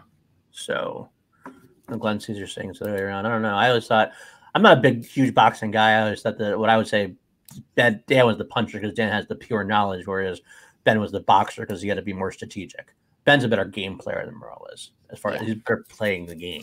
He's a better game player than I think like anybody else, to be perfectly honest. Dan might have pure knowledge than almost everybody. So that's the issue. So and I got your shooter this too. The best match Dan was ever in was against Andrew Guy. But that's for different reasons. All right. And I feel like we also have to talk about another highlight of the evening. I don't even remember where it was placed within the evening, but it happened where Gucci was throwing out his clothes out into the audience, and then he was very upset that none of us got them. It's like, throw it to GA. It's like, if you want the idea, you get it. Don't throw it to GA. Oh my gosh, I'm not going to lie. I've never been so tempted to get a Gucci ball cap before. I don't care about ball caps. I don't wear ball caps, but I've never wanted one so bad. Then I was watching one on him, and I was like, you know what? Actually, that looks kind of cool. And then I was like, motherfucker, he's turning me. No, this is how it starts. No. And then Alex wore the Fit Stock Exchange T-shirt. Oh my gosh. And yes, if you're older, Cam, if you're older, yeah, we know the men at work question. We did. It was very easy the way we had it. But again, Ben's just not that old. I had never even heard of that. So.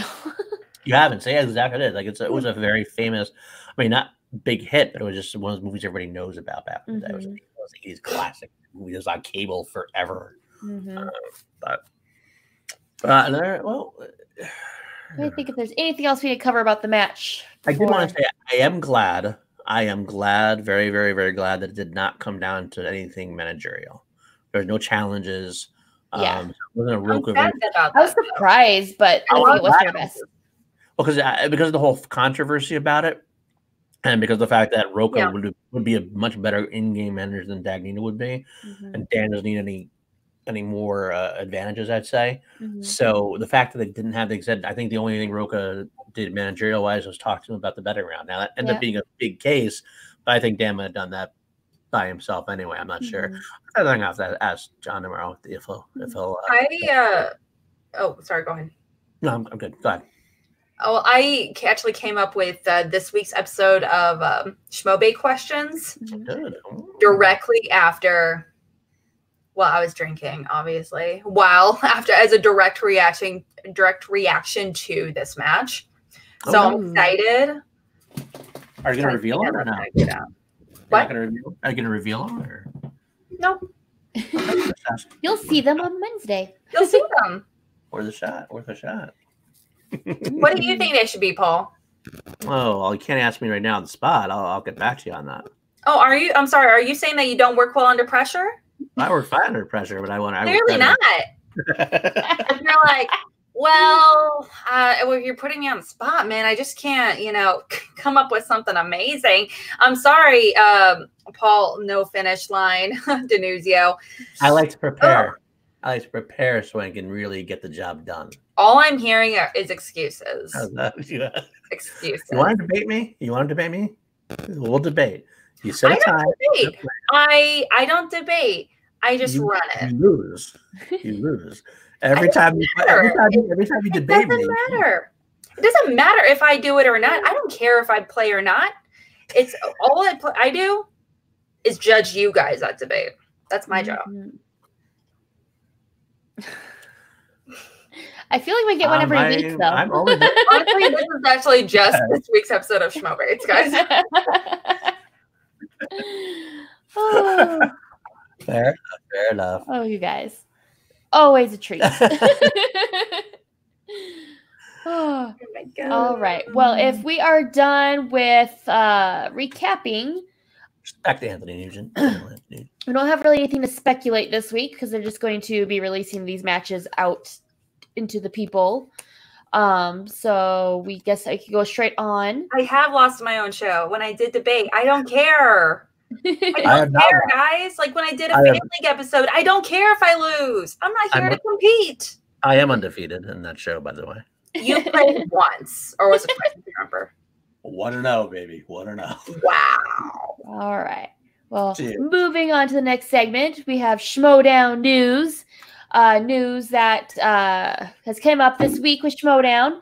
Really, the only thing I could personally think of to talk about, if other people could think of things, let me know, is Houston tickets went on sale.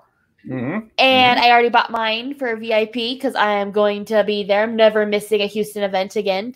They've only released Elite and VIP tickets so far, so there will be other tiers later on. But just so far, that's what they have. And Christian did say that we are having a title match. It's a title match. Yeah, that's all we know. It's a title match in Houston. And buy your tickets because I want you guys to hang out with me while I watch it because I'm so excited. Also excited to see Danny because I miss her. Yes. Oh, Lucas, tell me. Ooh, Lucas bought tickets. What tickets did you get? Did you get VIP or Elite? I think the seating is the same. I don't know. He messaged me being like, Alex, which tickets do you want? Do you want this one, these tickets, or these tickets? And I'm like, I don't know. I'm drunk. I'm literally in bed right now. I was literally in bed on the verge of sleeping at 8:45 in the evening. Wow. And I ended up falling asleep at 9 o'clock. I woke up at midnight, went back to sleep at 1, woke up at 6 o'clock because my fucking cat, I had to feed him. And he was like, mom, oh, fuck, mom. That was my cat for like 5 minutes. I love that cat. That is an aggressive smacker to the face. I love that cat. And I'm like, son of a bitch. He needs food at the same time every fucking day. It's annoying.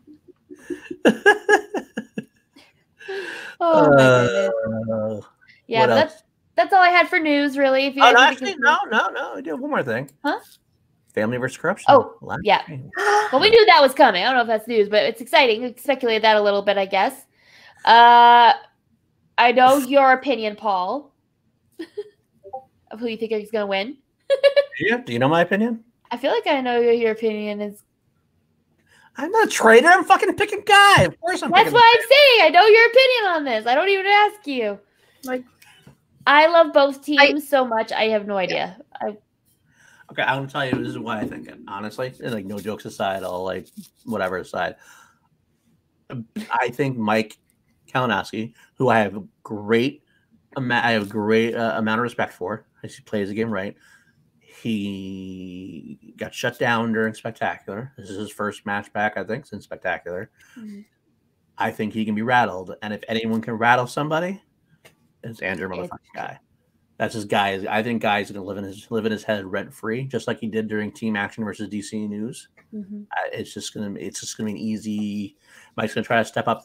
I think Mike's gonna try to respond to Andrew Guy's shtick or his fight, and I just think it's gonna be a little bit too distracting for him. That's my thought. And then when that's going on, that's when McQueenie will come and just sweep it and take over. Mm-hmm. That's my thought. I could definitely see that happening. I think it just depends on – I really feel like it depends on what Kalinowski we're getting. If he is still recuperating from Spectacular, I think you're right. But if he knuckled down and is like, okay, I'm not letting that happen again, and has gotten kind of in a better headspace, I feel like the family could be in trouble because Mike, if you have that Mike, he is a very strong player.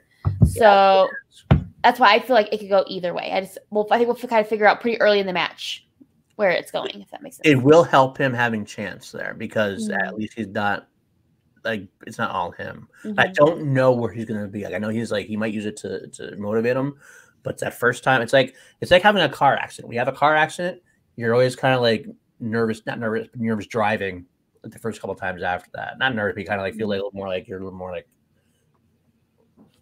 because that's basically Spectacular with a fucking car wreck for him pretty much.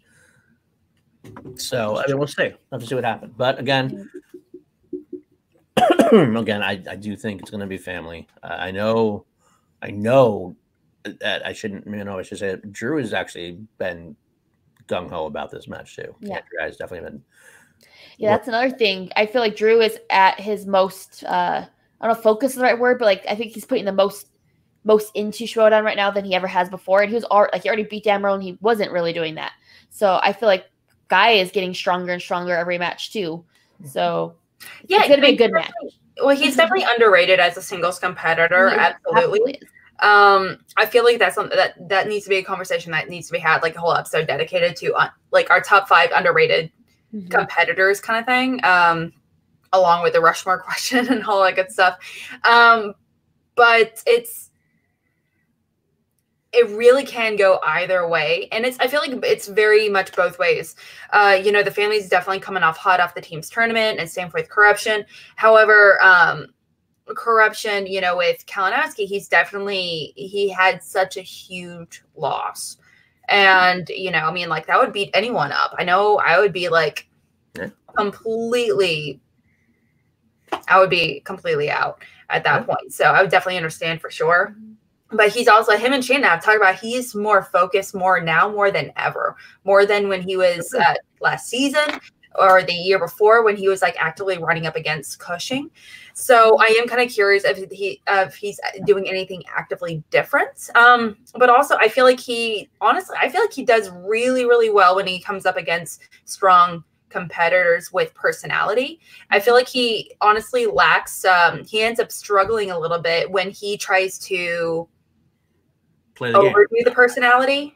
Like if he's going up against someone with, if he's going up against someone like Dan Merle, where it's all knowledge and very little personality on the mic or anything, where Mike is like, you know what, I'm going to be the big man here. This show's going to be all about me. As a result, then he struggles a little bit. But when, since obviously there's, that's not going to be an issue with this one, you know, I do feel like he's going to be, I feel like it's going to be pretty good all around. I am also really, really curious to see McWeeny under the guidance of Levine, since he's going to be starting in singles again. Obviously, the past few seasons where he's been in singles, he's been okay, but not great, even though he's amazing. It's like being part of teams. So I really hoping that that translates over. So I'm hoping we're going to get a little inkling of him, I guess, dominating, obviously, you know, not only in teams match, but, you know, an inkling is what we can expect from him in singles. I will say, I think it comes down to round one. If Enter Guy has a solid, like 7 points or 8 points in round one, then it's going to go families wide. Because Drew is very solidly underrated as a teams player. And getting to round two, Drew McWeeny has his knowledge base, and Andrew Guy fills in a little holes here and there. And then round three happens. I think that if Drew, like I said, if Drew can get that good solid round one, if Andrew Guy get a good solid round one, then the corruption will be in trouble. It's true. And that's another thing. Oh no, I'm sorry, I should bring up something too. I want to throw in there. Debonair. I am so excited to see him as Debonair. I don't know what that's going to be. What is that going to be necessarily? I mean, oh my gosh, what if he wears like a tux, or like when I think of Debonair, I think of like old school, like, you know, like black and white movies where like the classiest of debonair men where like where tuxes, like old school, like James Bond or something, where they would be like wearing a white suit or something and coming with like a martini, right, or Laurence Olivier or something really classy. But that's what I think of when I think of Debonair. So I could be completely wrong. I think it's 3 round. I think it's only the champion round. Yeah. 5 round. So it's only been 5 rounds almost exclusively champion matches, or I think contenders. Yeah.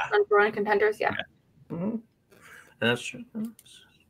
Jay Scott for real. Yeah, it's true. But like, you're halfway through round one, you know what he's gonna do. Because sometimes Andrew Guy can get in his own head sometimes too. That's well, I mean, they're human. I mean, who doesn't get in their own head after a while? Yep. You know, not only that, you're going against some of the best players in the league. I mean, who wouldn't? Yep. No, I don't sleep. I just don't sleep. I've never known Paul to sleep. I feel like he's available at all times pretty much. So I don't know how he does it. Lucas. I'm sorry, that cracked me.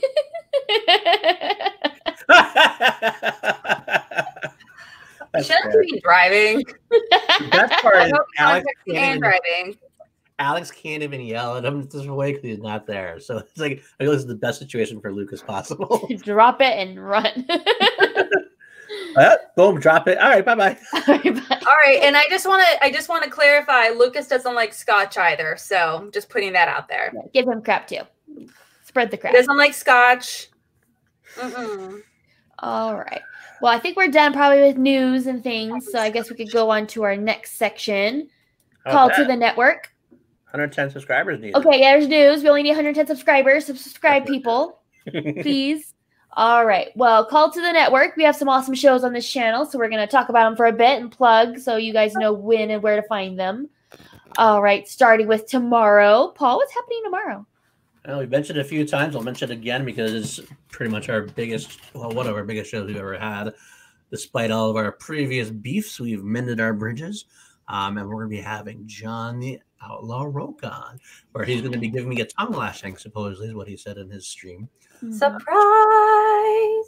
But I can take it. It's deserved. Take it. I'm happy. Who else is going to be on with you, Paul? It's going to be, of course, Danny, my lovely wife. And then we're going to have Billy Belford on as our third. Interesting.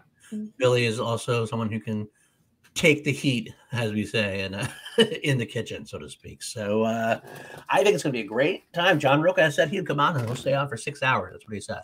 He said, let's do it. He's going to answer all of our questions. Hope the chat brings their questions. Could get a little fiery. We'll see what happens. We're looking forward to it. So, and then I will also announce that next week, since it is solidified, next week, the week after John Rocca, they're in the chat, but they'll be on our screen next week. Sean Sullivan, and possibly the next Star Wars champion, and with will Jillian be on with her? Oh, with his, as everybody else thinks, wife, but not really his wife, but everybody else his wife, Jillian. Yay! Shmo wife. Oh my gosh, that's gonna be fun. So I'm very. Oh, I love those two. I love talking Star Wars, so that's a good one for me. That's gonna be a great one. Those are two that are solidified. We have a lot of other names coming up, but yeah. Ooh, yes. I hope Rocca will make a cool promo like Winston and Ellis did. That was pretty cool. That would be hilarious. If it actually became like a thing, like a thing for everyone to do. Yeah. Oh, right. Also, Schmo husband. Lucas is a Schmo husband. Fair enough. Fair enough. Oh, that's gonna be such a great episode. I'm so excited. I'm excited to be fourth on that as well. So you'll see me in the chat, helping get the questions over to them. And much love to Kelsey. Kelsey's been kicking ass at that. She is our behind the scenes tech person, getting the chat on the screen. It's fun. It's fun stuff. I like being the dark shadow, getting a lurk and be like, I can see you guys. It's great. All right. And then 8:15 Pacific. 8:15 Pacific. Perfect. All right. And we don't have anything happening on Tuesday, but Wednesday we have another amazing show. Alex, what's happening on Wednesday? On Wednesday, every Wednesday actually, I host Schmobates. It's a Schmodown themed debate show where I actually have, we really ask and attempt to answer Schmodown's biggest question, ranging from best title match of all time to best, most iconic team, all the way down to what competitor would be best in a Thanksgiving themed food fight. So it gets weird. It gets fun. Actually, last week we also had one. I was like, "What would be the best Schmodown mascot?" And I think the winner was Greg Alba in a wheel costume. Sure. Remember when Mike Deacon lost all three questions? Remember when he didn't win one single question against his lady? Definitely is the boss. It's a really fun time. Definitely check us out. I try to have competitors and people to help me judge and everything. But this Wednesday in particular, I'm actually going to be having Video Drew, aka Video Grant, against former manager Robert Meyer Burnett of the Burning Drew. So it's going to be. It's going to be good. A lot of attention. I'm excited. It's going to be pretty amazing. And just want to confirm, Kelsey, you're still on to. I'm going to be co-hosting. Yep. I'll be available. So, and I'm looking forward to it. It's been a while since I've co-hosted and I've missed it. So I'm excited. Wow. All right. And then later this week, I don't know exactly the dates and times yet. We will post them on social media, but we will be putting up reactions to all the matches that have been happening. They've been filmed. We just need to post them when we can. And then Friday, we will have Call to the Fan Leagues, our awesome show that Adelaide Spence runs, where they talk about these fan leagues, which I personally don't know very much about. So I'm glad that they've kind of filled that hole in our channel of content, because it's a great show. It's been really working well, and you guys should check it out. If you have any interest in the fan leagues or interested in getting interested in the fan leagues, like what is this thing that people keep talking about that pros keep coming from, you should watch that show. Okay, let's not exaggerate. Pros don't keep coming from, only a handful.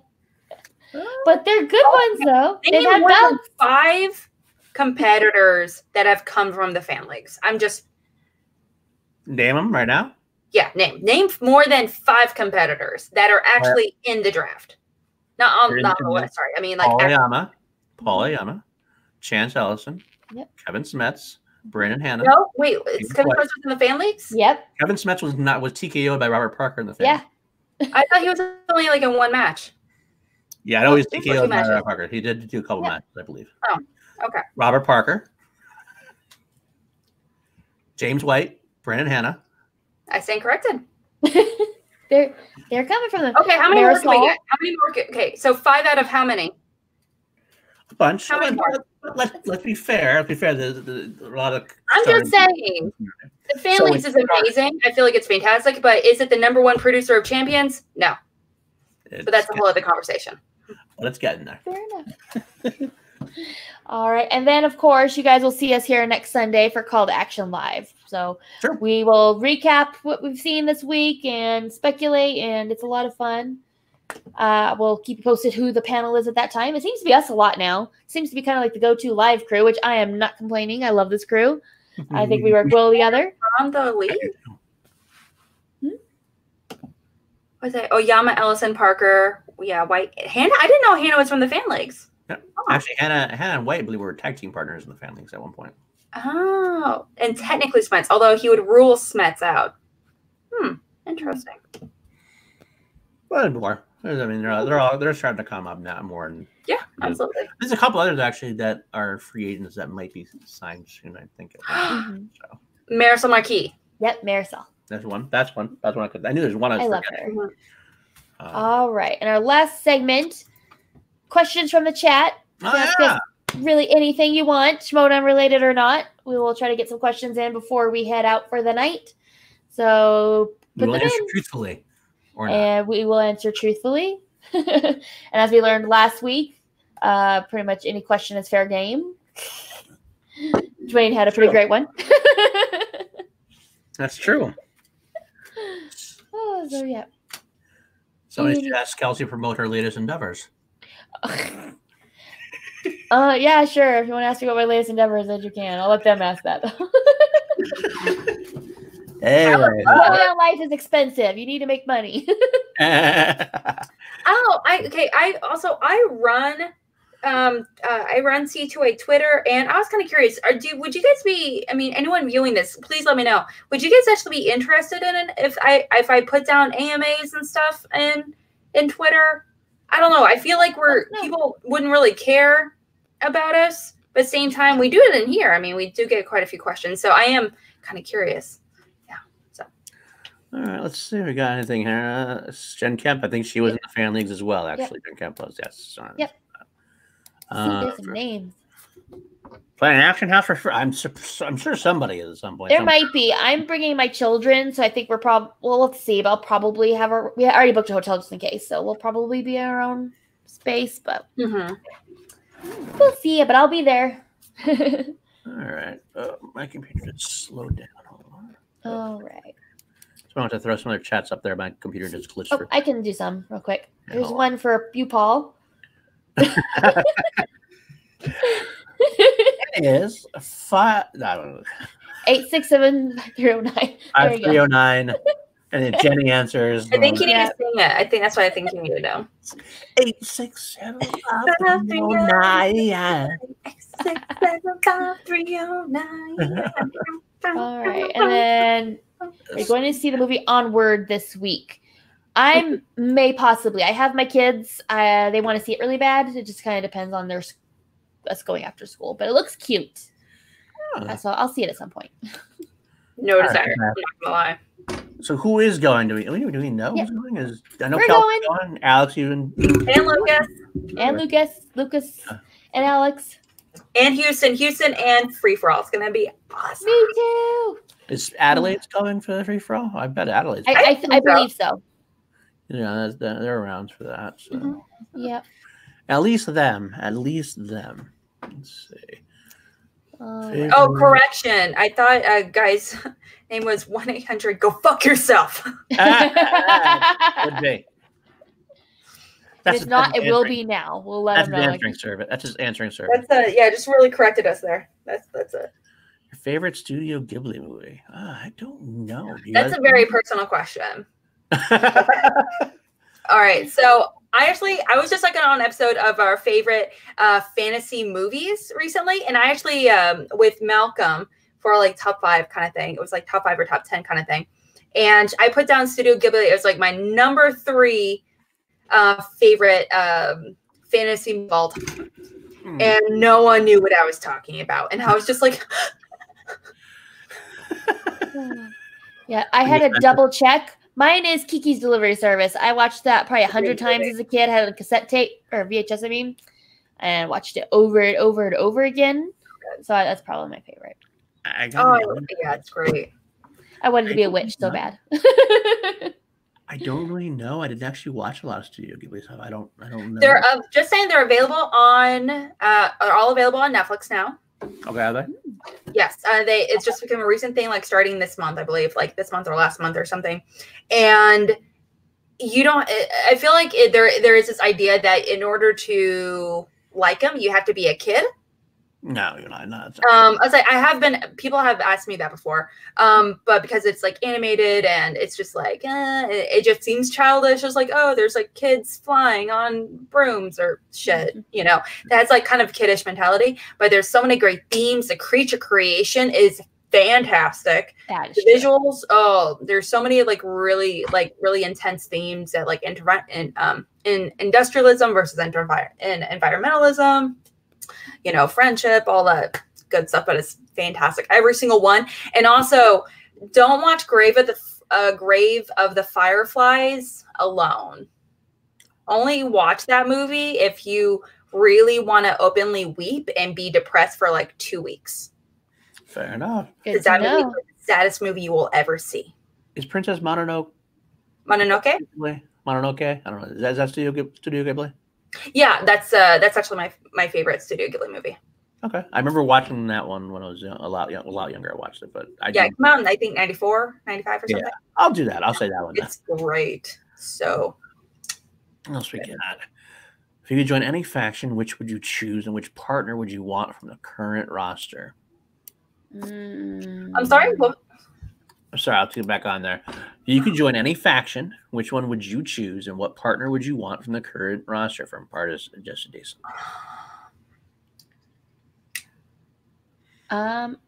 I think I would pick Corruption because I would be managed by Shannon really, really bad. Fair enough. And Marisol still is on Corruption, correct? Yes, I believe so. Mm-hmm. I'd want to be partnered with her. So. Okay. It's hard questions. I love some Kate. I've heard some stuff that Kate Mulligan has been. She got crucified for her Tom and Paul snafu or whatever. It wasn't all her. I've heard she's a great manager behind the scenes. That's what I've heard. So I might go there. But I mean, at the same time, how can you not want to choose The Usual Suspects being managed by Sam Levine, help from Rachel Cushing, and team up with Andrew Guy?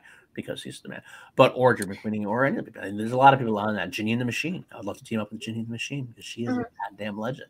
So I will choose. That's what I'll choose. I'm going to choose Sam Levine, The Usual Suspects, and I'll team up with Ginny and the Machine. Okay. What faction do you think I should go? I should join. I would say Corruption, but I think you and Shannon might be too much alike. So it'd be. I would just want to hug her the entire time. She's just so stunning. And she's so amazing in every way. You're definitely not going to join Koi's faction because Koi wouldn't have you. You're way too mean. I could see you in the dungeon. I feel like you and Kaiser would banter like crazy and it would be great. Okay. Ma'am, you're totally right. I would join the dungeon so fast. Yeah, but that would be definitely a favorite. I just kind of want to hang out with the crew, honestly. Just hang out. But I do, obviously, being part of the Action Fam. I mean, Suspects as well. Fair enough. Darren Bound, does anyone think Ben Goddard, the Bandit, could compete with Robert Parker in IG? I will answer. No, I don't know. I don't know what Ben knows as far as energy goes. He did have his first match. He seems knowledgeable, but. I know that Robert Parker's an absolute beast, so it's hard for me to say that he can compete. But I will say that we'll have to find out what Bandit knows. But if you had to tell me, if I had a guess right now to put money on it, I'd put money on Parker. But just because, we've seen some tape, so I've just seen the tape, and he's unbelievable. So yeah, we'll find out. I mean, but also Ben. Wow. Yeah, I mean. Ben, you showing shade at Ben Goddard? No, I'm saying Ben. We cannot underestimate Ben. Come on. Okay, that's what that face means. Okay. I wasn't sure if that was a throw into the bus. Yeah, we're really obvious here, guys. Where's the shade going? Y'all suck. Okay. But Ben, I feel like he knows his shit. being like I was completely blown away by his singles debut. So I'm pretty excited for him to be in IG. I am curious to see how long he's been training for IG. If that's something he, like, for example, like I know a lot of IG players, they start with IG and then they branch into another league, or it's the other way around. Or if he like knew right away, I want to do all these leagues, you know, like Adam Wick, he was started in teams and now he's in singles and, oh yeah, Star Wars, like that's an added bonus, but it probably wasn't planned initially. Very true. So I'll have to say, I'd like to see Ben Goddard face somebody first in IG and see what he's like, and then we'll find out. Then we'll see. Plus, we go over real strategy. I just want to say that. Sure. It's kind of for real, since he'll respond to your post on Twitter, your AMA post. So go ahead, there you go. Let's see. General Mathana, what's your favorite action movie anatomy? Oh, that's a big question. Ooh, that's an intense question. If I had to pick one, I gotta pick one. Probably Prisoners, Warrior. Well, there's the Warrior one we had Gavin O'Connor on, which is phenomenal. And that was great. I'm hearing that they're trying to get Gavin O'Connor to come back on for the Way Back. The Ben Affleck, so that would something to look forward to if that happens. But I also loved, I mean, the Patriot one is fun. The Rock one is fun. Some of them are just like, they're not great, like not great movies. Like the Edge one, the movie on the Edge, freaking hilarious. But so. My personal favorite's the Phantom Menace one. If you'll watch it, you'll see why. that was a good one. That was a pretty good. That was a really good episode. You should watch it. I liked Top Gun a little bit, quite a bit. I loved that one, especially because it was like my first call out where I was like, oh, they know me. But also it was just like the entire time they're like, yeah, this movie's great, but this movie is totally not correct. That's not the way it works. This movie does not age well. And they kind of brought to light a lot of things I had not realized, because I haven't seen the movie since I was like 15, but still I was like, but I had it on a pedestal in my head for so long. So I was like, oh shit. And I had to go back and rewatch it, and I was like, oh fuck, they were right. Was this when they still thought you were a boy? What? Was this when they still thought you were a boy? Yeah. Literally everyone, until they meet me, everyone usually thinks I'm a boy. Well, thing is, on paper, okay, thing is, even when I used to work in HR, in email, I'm very direct. I don't like to beat around the bush or anything, especially, you know, you had to take out, you know, flowery words and everything. And having my name, there is the association with being a guy. And that in correlation to my direct, how direct I am. People think I'm a dude. But I remember being in situations where I would interview someone and they're like, hey, sweetie, can you let your manager know that I'm here for an interview? And I'm like, hi, that's me. I'm Alex. And they're like, you're Alex? In the email. And I'm like, yeah, hi. That's a good way to start. Power move right there. Power move. That's me. I would purposely wear, because a lot of people wouldn't take me seriously, looking at me. I would purposely wear power colors and blazers every day, and people actually treated me better. I think once they see you once and they deal with you once, they know to treat you better. They know to be intimidated by you. And then I'll just fire them if they don't. Woohoo! But I will. I did. Well, I'll still battle you, because I still like it. I'll battle you. So. Sean Sullivan says Jillian doesn't want to talk about crashing the Action House if there's one for FFA. So that might be something to deal with, because I would love to see that happen. Yeah. More FOMO, because I can't come out. God damn it. You figure it out. Paul, there's this thing, businesses you can sign up for online to make extra money on the side to help pay for your showdown habit. I'll look into that. Justin Hamilton, when Roka drags balls on people's faces, does he swipe right or the left? We'll have to ask Garth McMurray, because he's the one who gets his balls dragged across his face all the time. Rosalie. Jameson or Brown. I'm a Jameson guy versus I like them both. I like them. If it's got alcohol in it, I'm pretty much good, especially. But I love a good whiskey. Jameson's good. Jack Daniels, Gentleman Jack is very good also. Let's see what else we got here. Addie said they are going. No, Sean, I'm not. I gotta wait until I'm a little less funding right now as far as this year goes, so I will not be able to go to much outlet. I'm going to wait till they come back to the East and New York show, Boston show, Pittsburgh or Philly, maybe Baltimore, somewhere on there. I'll go to those shows, and I'm hoping to get my finances back in order so I can go out to LA for Spectacular again. That's my hope. Cool. Do you guys think Bateman is okay after last night? Yes. Yeah, absolutely. He's fine. Yeah, you can find it for yourself by watching Action Unfiltered and any of them. He actually had an episode earlier today where they were chatting about it, and he's like, "Hey, at the end of the day, I know I played my fucking best, so I'm not sad in any way." So the action guys, love that, action guys, and he was. He seemed like himself. He seemed very confident, very happy about it. I mean, not happy, obviously, but he was a lot better spirits than I thought he would be, to be honest. Yeah, seeing him right after, you could tell he had that that feeling like that sucked.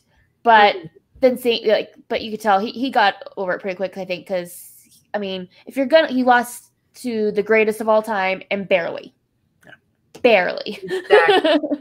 Yeah, if you're gonna lose, you want to lose to the best. I mean, yeah, and by barely, like 1 point in sudden death. I mean, you crushed it, guy. Shmellway, what's your most anticipated movie for this year? Blockbuster season right around the corner. My movie came and went. I'm trying to figure out my new one. What was that? Birds of Prey was my favorite. Okay, anyone else? Another one. Do you have anyone, Alex, on top of you that you're really looking forward to this year? I like No Pressure Bibbs. No Pressure for Bibbs, absolutely, obviously. Honestly, I would really love to see John Humphreys. No, for the movie. I'm sorry. The movie. Oh, sorry, I misunderstood. I just made a movie for this year. Probably should. Candyman. Okay. I just saw the trailer for that, and I love the original Candyman franchise. Like social issues and horror. What? What a new idea! Yeah. Crazy, right? Absolutely. Why not? But I really am looking forward to seeing that movie. Okay, here pretty soon. Myself, I have a couple. I am really looking forward to The Way Back because I love Gavin O'Connor and his sports movies. They seem to really always hit a brother's heart, so to speak. I also am looking forward to Tenet, Christopher Nolan's new one. And finally, definitely looking forward to Dune because Denis Villeneuve is my current favorite director. And it's a great sci-fi. I love sci-fi also. So this could be really epic. I'm hoping that that's going to hit all the right notes. Yeah. I think. Oh, and Top Gun 2 because Ed Harris is in it. So, yeah, of course. I think that movie anymore. Nothing. I think Wonder Woman and Dune are probably my next, the two. Like I said, Birds of Prey was my movie of the year I've been waiting for, and I was not disappointed. And so now that that's coming past, I think those two are the next ones that I'm. Are you guys gonna see Emma coming up? I want to see Emma. It looks good. I can't wait to see Emma. I've heard nothing but amazing things. I've heard pretty consistently. I've actually heard for quite a few people saying it's probably one of the best movies of the year. And I was like, shit, what? From a PG fucking movie? What? I don't feel right. I'm really jealous you're holding your cat because my cat disappeared on me. Indiana Jones, Marty McFly always gets, when I'm recording, decides that he's going to come and take over. See? Look at that. See? Emma's amazing. Just saw it last week. Wait. All right. Fair enough. Let's see. Oscar Romo. Team P. Sorry. Right. Team PLD or Team Alcavetta? I gotta go Team PLD myself, but that's just me. I mean, I feel like you're trying to start behind the scenes drama between C2A. What? So I'm not going to vote. There's no right answer there. Whatever I say, I'll have backlash. I give Jake shit, but he's my brother, so I'm not gonna say anything. I think he's pretty funny. I won't ever say it again, though, because that'll ruin my reputation. I give him shit all the time, so. All right. Any more questions or scrolling through now? We got a little more get through. All I'm hearing is that people don't want us on here. They don't want us streaming. That's what it feels like. They're sick of us. Actually, I'm calling out stuff when we talked about it a while ago because it's all Shannon and us would be a great heel team. That's true. I think that's true. I love my step. Are you saying we're not a heel team? Can you swing it? Farewell attack, Nino. That actually would be an interesting, fun match. That'd be. I think that'd be good, to be honest. I'm not gonna lie though, if I was paired up with Dagnino, I would be the entire time. I'd be like, "What the fuck are you talking about? No, come on, no." Ah. That would probably be why I would be paired up with them pretty well, though. Who knows? Looks like Jake didn't hear me calling him out, so I'll have to destroy the evidence before he can see that. So let's see on here. Ben Robert. Looks like a lot of people are saying Robert.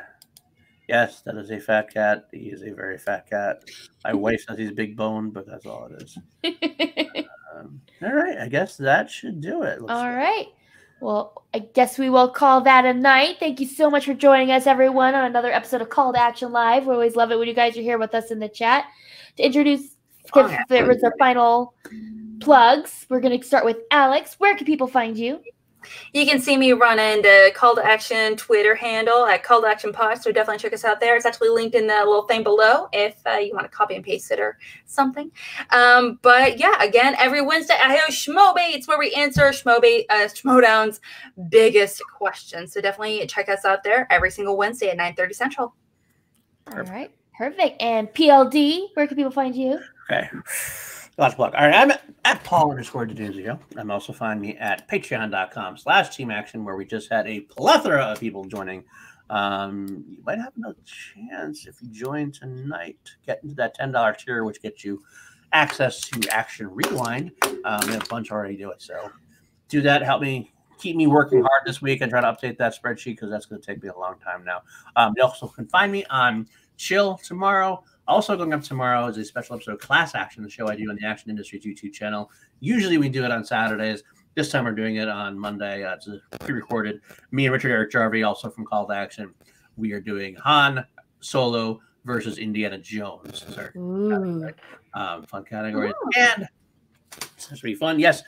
And Drew, Sir Drew is my very loyal viewer, all of my chats. Thank you, Drew.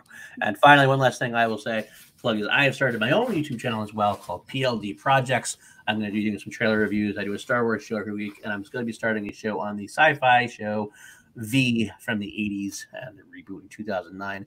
So if you can come join me, C2A1K, PLD1C. We're going to get 100 subscribers there. So there you go. Sounds perfect. All right. And you can find me at KelseyKins90 on Twitter and Instagram. Also run the Call to Action Podcast Instagram, so you can interact with me there. TeePublic, we have merch. I'm pretty sure there's a sale going on right now, which I need to order some stuff, so I need to check that out. And yeah, I have a lot of projects I've been working on that I haven't finished yet, but as soon as I know when release dates will happen, I'll let you guys know. I want to work on my own channel, and I want to talk about the Harley Quinn animated series, because that is like my favorite show right now. All right. Well, thanks, everyone, for joining us. We love you all, and see you all next time. We salute you. Bye.